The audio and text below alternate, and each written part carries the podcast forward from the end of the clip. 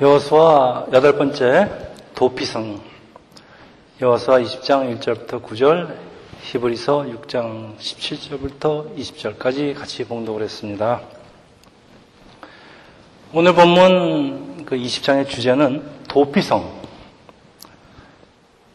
아마도 여러분에게 생소한 용어일 것 같지만은 히브리 원어로는 받아들이는 성읍이라는 뜻입니다.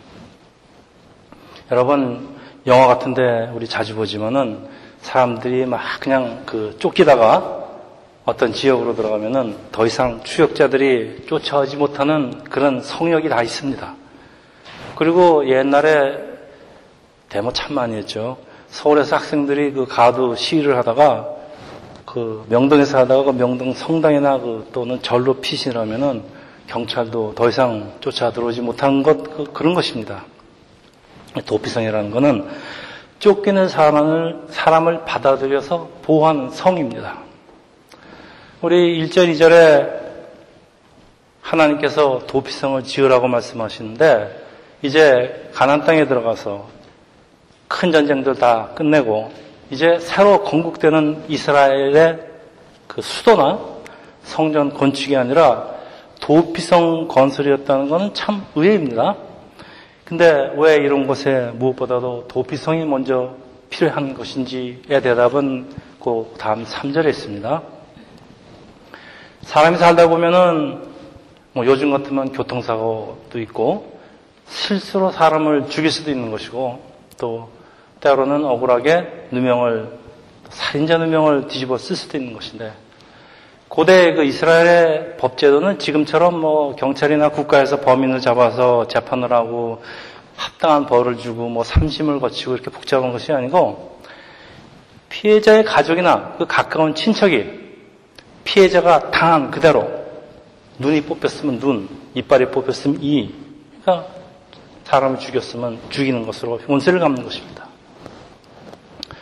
그런데 그 신명기 19장 표현에 의하면은 이렇습니다. 피를 보복하는 자의 마음이 복수심에 불타서 이 살인자를 뒤쫓는다. 그러니까 그 당시에는 뭐 고인지 과실인지 정당방인지를 구별하는 그런 복잡한 제도가 없었기 때문에 일단 사, 사람을 죽였으면 저 사람이 우리 아버지를 죽였으면 내 아들을 죽였으면 일단 살인자로서 보복을 피할 수가 없는 것입니다. 이 과실로 사람을 죽였을 경우에는 이제 변명을 변명을 하는데 변명할 틈도 없이 그냥 복수심에 불타서 복수심에 불타서 또 다른 살인을 하는데 그것을 방지하기 위해서 무엇보다도 먼저 이런 도피성 제도가 필요했다는 그런 말씀입니다. 그 본문에 피의 보복자라고 되어 있는데 피의 보복자 손에 억울한 피를 흘리지 않도록 일단 도피성으로 피신을 시켜놓고 그곳에서 시간을 가지고 공정한 재판을 받게 하는 그 하나님의 배려입니다. 그 이런 도피성 규례는 사실 민수기 35장이나 신명기 19장에 이미 언급된 것으로서 하나님께서 야당초 모세한테 율법을 주실 적에 장차 가나안 땅에 들어가면 너희들이 이런 이런 사람들을 위해서 이런 도피성을 건설하라고 그 명시하였다는 사실은 하나님께서도 그 무죄한 사람이 피를 흘리는 것이 방지하는 것이 어떤 성전 건축이나 수도의 건설보다도 무엇보다도 시급의 사안이라는 것입니다. 그런데 하나님께서 도피성을 만드신 아주 더 깊은 이유가 있는데 우리 좀 이따 같이 살펴보겠습니다. 자, 4절 보면은 도피성에는 아무나 들어갈 수 있는 것이 아니고 아주 까다로운 절차를 거치는데 성문에서 그 사고 경위를 말하고 그리고 장로들이 심사를 통과한 후에만 들어갈 수 있습니다. 그래서 성 안에서는 자유로운 사람으로 살게 하지만은 만약 성 밖으로 나가면은 그 생명은 아무도 보장을 못하는 것입니다. 보복자가 기다리고 있다가 죽이면 끝입니다. 이게 말하자면 고향에서 그 사람이 지금까지 살던 삶을 포기하고 이 도피성에서는 새로운 삶을 사는 것인데 이렇게 되니까 비록 살아있어도 일단 과거에 나는 죽는 것으로 여러분 이거 크리스천의 삶을 예표한다는 거 여러분 이제 느끼기 시작할 거지만 우리 나중에 더 같이 살펴보겠습니다. 그 7절, 8절에 보면은 그 도피성의 위치를 말하는데 아주 중요한 의미가 있습니다. 이스라엘의 열한 지파는 땅을 다 분배를 받지만은 레위 지파는 각 지파 속으로 흩어져서 뭐 성막일이나 제사일 같은 것을 하는 그 제사장 일을 맡게 되는데 그 나머지 열한 지파는 그 받은 땅의 일부를 레위 지파 같이 거주하는 레위 지파 그 제사장이죠 제사장이 거주할 수 있도록 48개 레이인 성을 만드는데 그 중에서도 6개를 특별히 지정해서 도피성으로 한 것입니다. 자 이러다 보니까 이 도피자, 피신자를 돌보는 사람은 누굽니까? 바로 그 성에서는 제사장, 레위인들. 그러니까 다른 말로 하면 성직자들인데 이런 성직자들에게 이 도피하는 사람들을 맡겼다는 것은 참 하나님의 참 세심한 배려입니다. 8절 이 도피성을 요단강 동편과 서편으로 그 당시에는 이스라엘 들어가는 곳이 요단강 동편 서편에 다 들어갔습니다. 그러니까 요단강을 가운데로 나눠서 동쪽 서, 서쪽 동쪽 서쪽에 북쪽 중간 남쪽에 각각 하나씩 그러니까 모두 여섯 개를 만드는데 그러니까 도피성은 이스라엘 전 지역에 골고루 분포되었다는 말씀입니다. 그, 그렇게 만든 이유가 신명기 19장 6절에 보면요. 보복하는 자가 복수심에 불타서 살인자를 막 뒤쫓아갔는데 그 도피성이 너무 멀면은 그를 따라가 그 중간에서 그를 따라가 잡아 죽일까. 그래서 도피성을 참 여러 개 만들어 놨다고 합니다. 그래서 누구라도 그 반나절 정도면은 어느 한 도피성으로 피할 수 있게 한 것인데 라피 전승에 하면은 도피성은 누구든 잘 보일 수 있도록 좀 높은 언덕 위에다가 위치하였고 또 1년에 한 번씩 모든 이스라엘 사람들이 의무적으로 도피성으로 가는 길을 잘 닦고 보수하고 또 도피성을 가리키는 큰 표지판 그 사인이죠. 도피성 그렇게 쓴 사인, 사인들이 여기저기 있었다고 합니다. 자 여러분 오늘날에도 그 동네 어느 곳에 가더라도 건물 사인이 잘 보이고 그 건물 안에 성직자들이 있는 곳이 어딜까요? 도피성 교회를 상징하고 있습니다. 그렇죠? 하나님께서 사람들을 언제든지 가까이 있는 교회에 와서 세상을 피하고 또 성직자들의 지금 말하자 목사입니다. 목사 장로들한테 보살핌을 받을 수 있도록 이미 수천 년 전부터 미리 준비하셨다는 말씀이고 하나님의 백성이 살게 될 가나안 땅에 무엇보다도 먼저 이것이 도피성을 건설한 이유인 것입니다. 자, 종교의 자를 찾아서 이민 온 그 메이플라워 타고 이민 온 청교도 들 미국 땅에 상륙했을 때 제일 먼저 한 것이 교회 만든 것입니다. 그러니까 이제부터 제가 도피성 그러면은 여러분들은 여러분이 섬기는 교회하고 관련을 시켜서 제 말씀을 듣고 생각하시기 바랍니다. 제가 도피성 말씀하시고 있지만은 지금 제가 교회 얘기를 하고 있습니다. 자, 18절에는 도피성의 이름이 기록되어 있는데 성사학자들은 이 성읍들의 이름이 오늘 도피성의 교회의 주인이 되시는 예수 그리스도를 상징한다고 합니다. 뭐 한마디로 하나 예를 들자면 뭐 라못은 높다, 영화롭다, 뭐 곤란 아시죠? 곤란고원, 기쁨이라는 뜻. 다 예수를 상징한다고 합니다. 그리고 구약 성경에서도 시편 기자들이요. 하나님이 바로 우리의 피난처라고 입을 모아 고백하는데 우리 오늘 그 같이 고백했죠. 하나님은 나의 비단체여 오세세요. 시편 91편 보면 하나님은 나의 피난처여 나는 요새여 내가 의뢰하는 하나님이라. 또 시편 46편 하나님은 우리의 피난처여 힘이시여 환난 중에 큰 도움이시라. 61편 주는 나의 피난처여 위원수를 피하는 경관망대여 내가 영원히 주의 장막에 몰며 내가 주의 날개 아래 피한다. 뭐 더 많은데 그만하겠습니다. 이 이걸 가지고 얼마나 많은 찬송가들이 작곡되었는지 여러분 잘 아시지 않습니까? 그 이어지는 구절, 이어지는 구절과 또 민수기 35장은 이 도피성의 목적을 다시 한번 명확히 밝히고 있는데 이는 너희가 복수할 자에게서 도피하는 성을 삼아 살인자가 회중 앞에서 회중 앞에서 판결을 받기까지 죽지 않게 하려 함이라.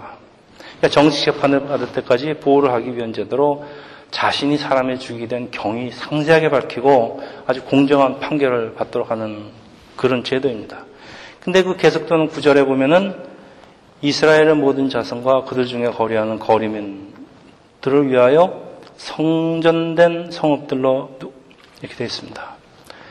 그러니까 도피성은 이스라엘 사람뿐만 아니고 같이 살고 있는 이방인에게도 혜택이 있는 것으로 그러니까 우리가 지금 미국에 살고 있는데 미국 시민이 아니더라도 미국에 같이 살고 있는 있는 사람에게도 도피성에서는 이렇게 이스라엘과 이방인들이 동일하게 대우를 받는 것입니다. 도피성 혜택이 이스라엘에게만 주어진 모든 사람에게 주어졌다는 것은 이 구원은 이스라엘에게만 있는 것이 아니고 모든 사람에게 열려 있다는 것입니다. 그래서 구약이나 신약이나 성경에서 모두 똑같이 보여주는 것은 그리스도 안에서 유대인이나 헬라인이나 차별이 없다는 것, 또 예수 이름을 부른 자는 누구나 구원을 받는 것, 이런 복음의 소, 또 도피성, 그 교회의 속성을 잘 설명해주고 있습니다. 미국이 청교도 정신에서 나라가 설립됐기 때문에 여러분 미국이 아무리 뭐 교회 사람이 없다 해도 아직도요 미국의 이런 모든 제도는 이런 기독교적인 이 도피성적인 제도하에 여러분 비록 여러분이 시민이 아니고 영주권이 없더라도 우리 학생들도 만약에 병이 나서 보험이 없더라도 병이 나면은 여러분 다 치료받습니다. 세상에 이런 나라가 참 없습니다. 미국이라는 나라가 이 청교도의 그 기독교 정신 안에 세워졌기 때문에 그렇습니다. 자, 이제 여기 아주 이해하기 어려운 구절이 있는데 6절입니다. 이건 우리 같이 천천히 같이 읽겠습니다. 6절 같이 읽겠습니다. 그 살인자는 회중 앞에서 서서 재판을 받기까지 또는 그 당시 대재산이 죽기까지 그 성읍에서 거주하다가 그의 살인자는 그 성읍 곧 자기가 도망하여 나온 자기 성읍 자기 집으로 돌아갈지니 자갈 때까지 살던 그 고향 부모 형제들을 떠나 홀로 산다는 거 여러분 잘 아실 수 있습니다. 뭐 유학생들도 많으시고 또 다 집에서 나와 있죠. 쉬운 일 아닌데 자기 죄가 있다면은 뭐 어쩔 수 없죠. 그렇지만 만약에 죄가 없다면은 정말 그 억울한 일입니다. 그런데 그래서 피신자가 도피성에서 자유롭게 합법적으로 나와도 어떻게 못하는 그런 때가 있는데 첫째 오늘 본문에 보면은 정식으로 재판을 받고 뭐 무죄나 과실치사 판정이 났을 때 뭐 정당방위 도 있습니다. 둘째 둘째가 이상합니다. 그 당시에 대제사장이 죽을 때 여러분 이것이 무슨 말인지 이해가 되십니까? 어떻게 대제사장이 죽으면은 살인자나 피의자, 서스펙트죠. 뭐 재판에 관계없이 죄 유무에 관계없이 모든 혐의에서 벗어날 수 있다는 것입니까? 이것은 그 살인자의 생명을 대제사장의 생명과 일치시킨다는 거. 다시 말하면은 대제사장이 죽으면은 살인자가 비록 살아 있어도 죽은 것으로 간주한다는 말인가요? 혹은 대제사장이 죽는 것으로 비록 죄가 있어도 그 죄가 사함을 받는다는 것인가요? 다시 말해서 대제사장의 죽음이 죄인의 죄를 대속한다는 뜻이라는 말인가요? 쉽게 이어가지 않는 제도인데 도대체 하나님께서는 왜 이런 이상 야릇한 규정을 만들어 놓으신 것인지 우리 여러분 이거 어떻게 설명하시겠습니까? 서로 고의로 살인을 하였기 위해서 자기의 결벽을 입증할 수 없을지라도 그러니까 자기의 결벽을 입증하든지 못하든지 간에 대제사장만 죽으면은 그리고 도피성에서 남아 쫓겨나지 않고 남아 있을 수만 있다면은 죄 사함을 받는다는 말인데 여러분 이거 무슨 의미가 있는지 생각나는 거 있으면은 여러분 영적인 사람인데 이것을 도피성을 오늘의 교회와 연관을 시키면은 여기 답이 그냥 나오게 되어 있습니다. 그런데 정말 살인자라도 일단 죽음을 면하기 위해서 도피성으로 온 가짜, 가짜도 분명히 있을 텐데 이 결백한 사람이 많이 증인은 있다 그래도 뭐 그때가 무슨 뭐 전화가 있습니까? 셀러폰 있습니까? 뭐 자기가 도피성으로 간신히 숨긴 숨었는데 뭐 그걸 연락 증인을 도피성으로 불러오는 게 뭐 그게 가능하겠습니까? 그러니까 진짜 되고 가짜 되고 막 섞여 있는데 뭐 증인도 없고 내가 뭐 아무리 내가 과실로 죽였다고 설명을 해도 억울한 피신자라도 자기의 결벽을 증명하는 게 쉬웠겠습니까? 쉽지 않았을 것입니다. 그래서 그러다 보니까 도피성으로 피신한 사람들이 현실적으로 도피성을 빠져나가시는 제일 쉬운 길은 무엇이겠습니까? 대제사장만 죽어주시면은 자, 이 상황이 이런 상황에서 참 재밌습니다. 그렇죠? 이런 상황에서 대제사장의 안전을 보장할 수가 있겠습니까? 밖에서 살인하고 들어오는 가짜가 대사장만 죽으면 자기는 자유의 몸이 된다고 가만 놔두겠습니까? 그러니까 피신자들이 또 하게 되는 기도도요, 뭐, 그렇지 않더라도 선량한 피신자들이 하는 기도가 뭐, 그거 아니겠습니까? 하나님 대제사장 목숨을 속히 거두어 주십시오. 오늘이라도, 오늘 밤이라도 속히 거두어 주세요. 나, 나를 구해주세요. 뭐 이런 기도 하지 않겠습니까?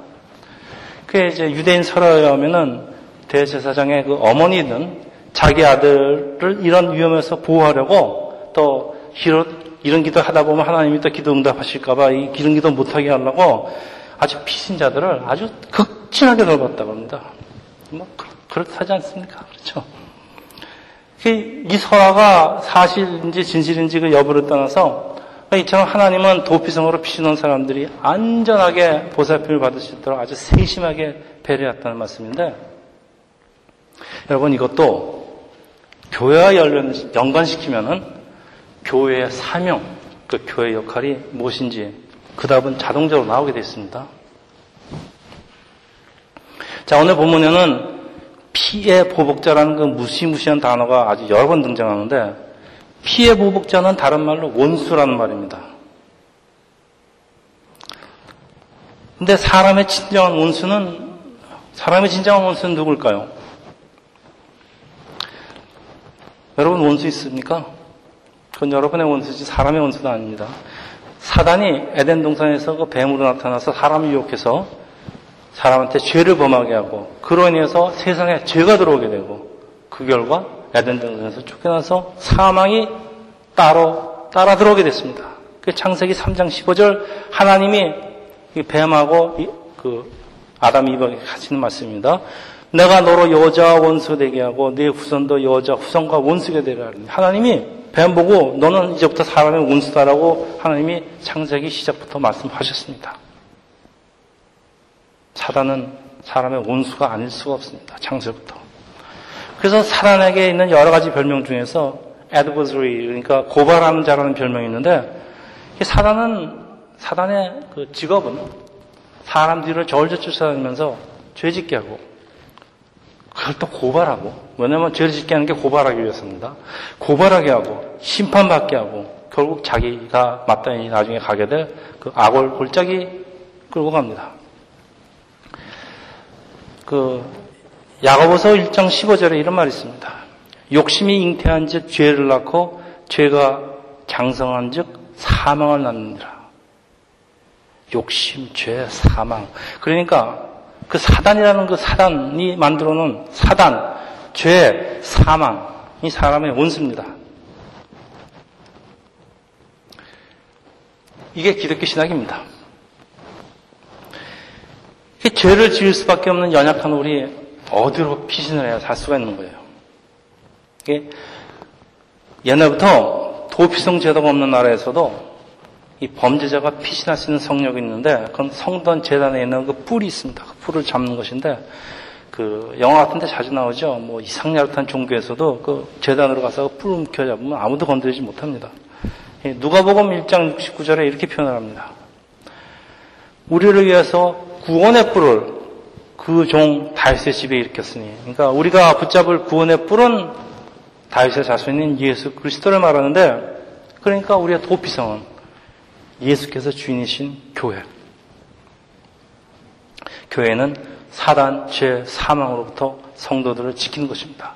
여러분은 무슨 생각을 가지고 교회 오셨는지 모르겠지만, 교회는 사람의 가장 무서운 원수 세수로부터 여러분들을 지켜주는 것입니다. 자, 그래서 이제 오늘 두 번째 본문 히브리서 6장 17절부터 20절까지 같이 읽겠는데 우리 신약 성경 이거 상당히 중요합니다. 같이 읽겠습니다.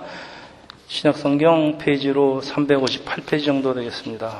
358페이지 오늘 읽은 거 우리 같이 읽겠습니다. 358페이지. 하나님은 약속을 기업으로 받은 자에게 그 뜻이 변하지 아니함을 충분히 나타내시려고 그 일을 맹세로 보증하셨느니 이는 하나님이 거짓말을 하실 수 없는 이 두 가지 변하지 못할 사실로 말미암아 앞에 있는 소망을 얻으려고 피난처를 찾은 우리에게 큰 안위를 받게 하심이라. 우리가 이 소망을 가지고 있는 것은 영혼의 탓 같아서 튼튼하고 견고하여 휘장 안에 들어가셨으니 그리로 앞서가신 예수께서 멜기세덱의 반차를 따다 영원히 대제사장이 되어 우리를 위하여 들어가셨노라. 이거 굉장히 어려운 말씀입니다. 우선 이 성서의 휘장은 그 성서 안에 지성소를 막고 있는 그 사람들이 못 들어가게 아무나 못 들어가게 막고 있는 그 휘장입니다.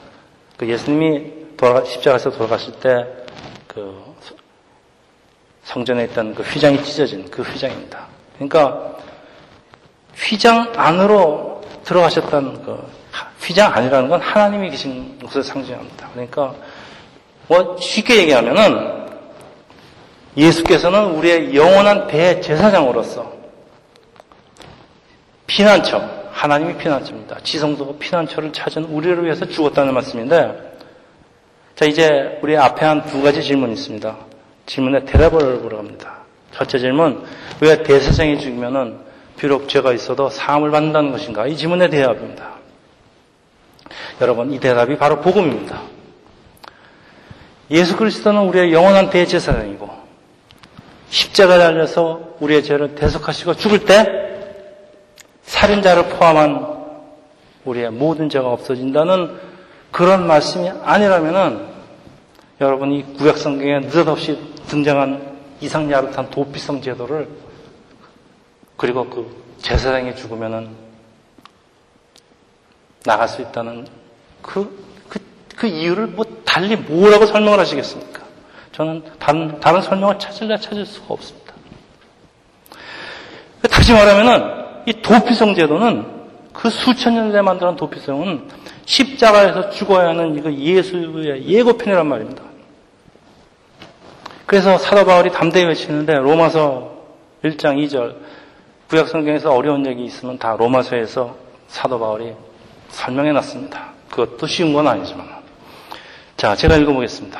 그러므로 이제 그리스도 예수 안에 있는 자에게 결코 정죄함이 없나니 이는 그리스도 예수 안에 있는 생명의 성령의 법이 죄와 사망의 법에서 너를 해방하였습니다. 다시 말하면은 사람의 가장 큰 원수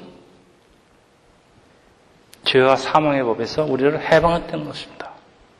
그래서 죄와 사망에서 우리를 해방하신 분은 우리의 피난처 되시는 예수 그리스도란 말입니다. 우리가 하나님의 심판을 피하는 길은 예수께로 피하는 것인데 고대 도피성은 예수 그리스도 십자가의 죽음으로 세워진 오늘날의 교회입니다. 이제 두 번째 질문. 왜 대세장이 죽으면 살인자가 비록 살아있어도 죽은 것으로 간주한다는 말인가요? 이 대답은 로마서 6장 6절에 있습니다. 제가 읽겠습니다. 우리의 옛사람이 예수와 함께 십자가에 못 박힌 것은 우리 죄의 몸이 죽어서 다시는 우리가 죄에게 종로를 하지 아니하려 함이니. 내가 예수를 믿고 따를 때 나의 옛사람 그리고 나의 죄는 예수와 함께 죽기 때문입니다. 이거 아니고 또 다르게 설명하실 분 있으면 설명해 보세요. 저는 다르게 설명을 할래 할 수가 없습니다. 이 땅에 사는 크리스천은 세상을 피해서 도표성에 들어와 사는 피신자 같은 것인데 우리가 살던 고향 아니니까 세상 사람처럼 막 살 수 없습니다. 그러니까 뭐 어려움과 불편함이 있는 거 당연합니다. 그동안 우리가 세상에서 누려온 그 예전의 삶은 도피성 안에서는 계속 될 수가 없는 것인데 완전히 새로운 삶입니다. 그렇죠? 그래서 우리 교회 이름이 사상교회입니다. 그런데 나의 옛사람이 살아있다면 어떻게 예수 안에서 우리가 새로운 삶을 살 수가 있겠습니까? 없죠. 대예사장, 제사장 예수가 나를 죄에서 자유롭게 하기 위해서 죽었다면은, 그러면 비록 나는 살아있다고 해도 죽은 거나 다름이 없는데, 내가 뭐 아직도 성 밖으로 나가서 세상에서 살아서 뭐 세상에서 막 그냥 돌아다닌다면은, 이거 뭐 얼마 안 가서 세상 밖에서 기다리고 있던 그 피해 보복자, 그러니까 사단입니다. 이끌려서 우리 저주의 악을 골짜기로 끌려가게 될 것은 뭐 이거 분명하지 않습니까? 그 도피성의 삶은 세상에서 하던지 못하는 그 불편함이 있다 하더라도 솔직히 있습니다.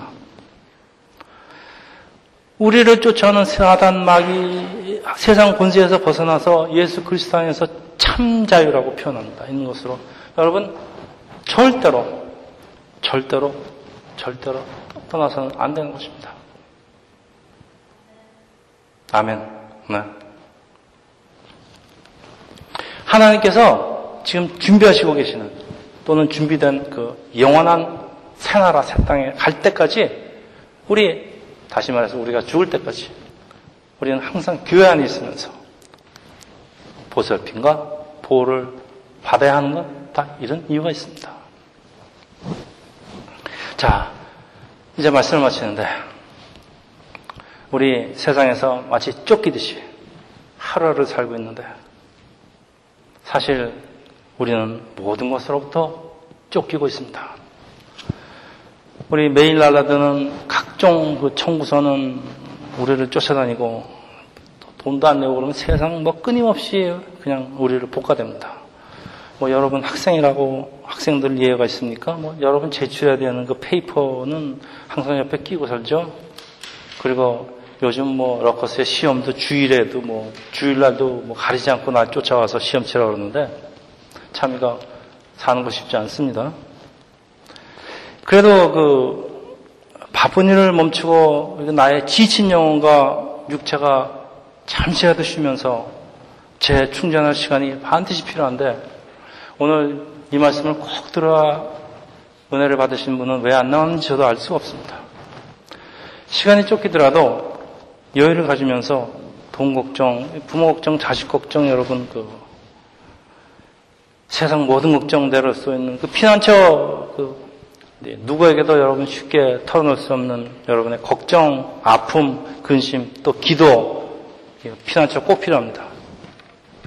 그 세상 살면서 이렇게 억울하고 분한 일은 왜 이렇게 많은지 여러분 아직 젊으시다면 이제 살아보십시오. 왜 이렇게 억울한 일이 많이 생기는지 우리의 피난처는 예수 그리스도고 예수를 따르는 삶이 바로 도피성에서의 삶입니다. 교회의 주인 되시는 예수 그리스도는 우리의 죄를 대신하시고 죽으셔서 다시 부활하셔서 교회로 여러분 교회로 피신한 사람들을 보호하시는 우리의 대제사장 되십니다. 사람들 도피성으로 찾아옵니다. 교회를 찾아옵니다. 우리는 도피성에 여러분 이미 도피성에 미리 잡고 자리 잡고 사는 거 말하자면 레이지파 도피성 시민입니다. 그렇죠? 문을 활짝 열어놓고 여러분 찾아오는 사람들 잘 받아줘야 됩니다.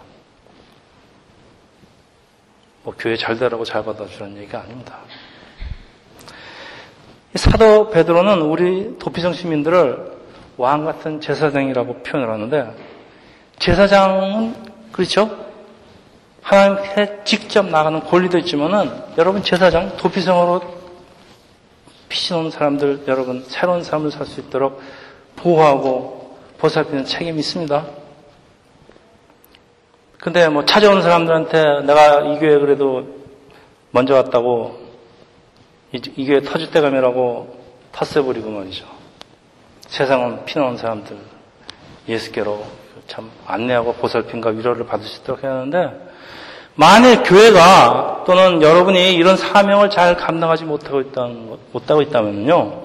그것은 여러분 도피성 교회의 기능을 잊어버린 것입니다. 그러니까 여러분 꼭 기억하실 것은 한 가지 또 있는데 교회가 도피성하고 다른 것 한 가지가 딱 있습니다. 도피성은 아무나 받아주지 않지만은 교회는 찾아온 사람들이 죄가 있든지 없든지 따지지 말고 다 받아들입니다. 그것은 우리가 하나님 앞에서 다 똑같은 죄인이라고 했습니다. 다시 강조합니다. 도피성은 교회는 사랑과 보살핌이 있는 장소라는 것. 도피성은 모든 사람에게 가까이 열려 있어야 한다는 것. 우리가 모두 도피성에서 생명의 양식, 생명수를 먹고 재충전해서 새롭게 출발하는 터전이 되어야 한다는 것. 여러분, 앞으로 여러분이 시간 지나시고 어느 교회를 가실지 저는 모릅니다. 그렇지만은 여러분 어느 교회 가시더라도 이 조건을 충족시키는 교회를 다니십시오. 마지막으로 크리스천이라는 뜻은 작은 예수라는 뜻으로 세상에 예수님이 얼마나 고난을 받으셨는데 작은 예수가 되기가 그렇게 쉽겠습니까? 쉽지 않습니다. 우리 우리 크리스천은 각자가 그 예수 세상에 지친 사람들의 피난처가 되는 그 도피성 예수의 역할을 당연히 감당해야 됩니다. 그래서 우리를 찾아온 사람들 품어서 위로할 수 있는 그 세상의 도피성이 되어 그런 삶을 살아야 됩니다. 여러분도 늘 도피성 앞에서 도피성 안에서 교회에서 머무시고 대제사장 예수 그리스도가 주시는 평안이 있습니다. 기쁨이 있습니다. 이걸 누리시면서 살아가시는 우리 새삼교회 도피성 여러분 제사장들 되시기를 주님의 이름으로 축원하겠습니다. 기도합니다.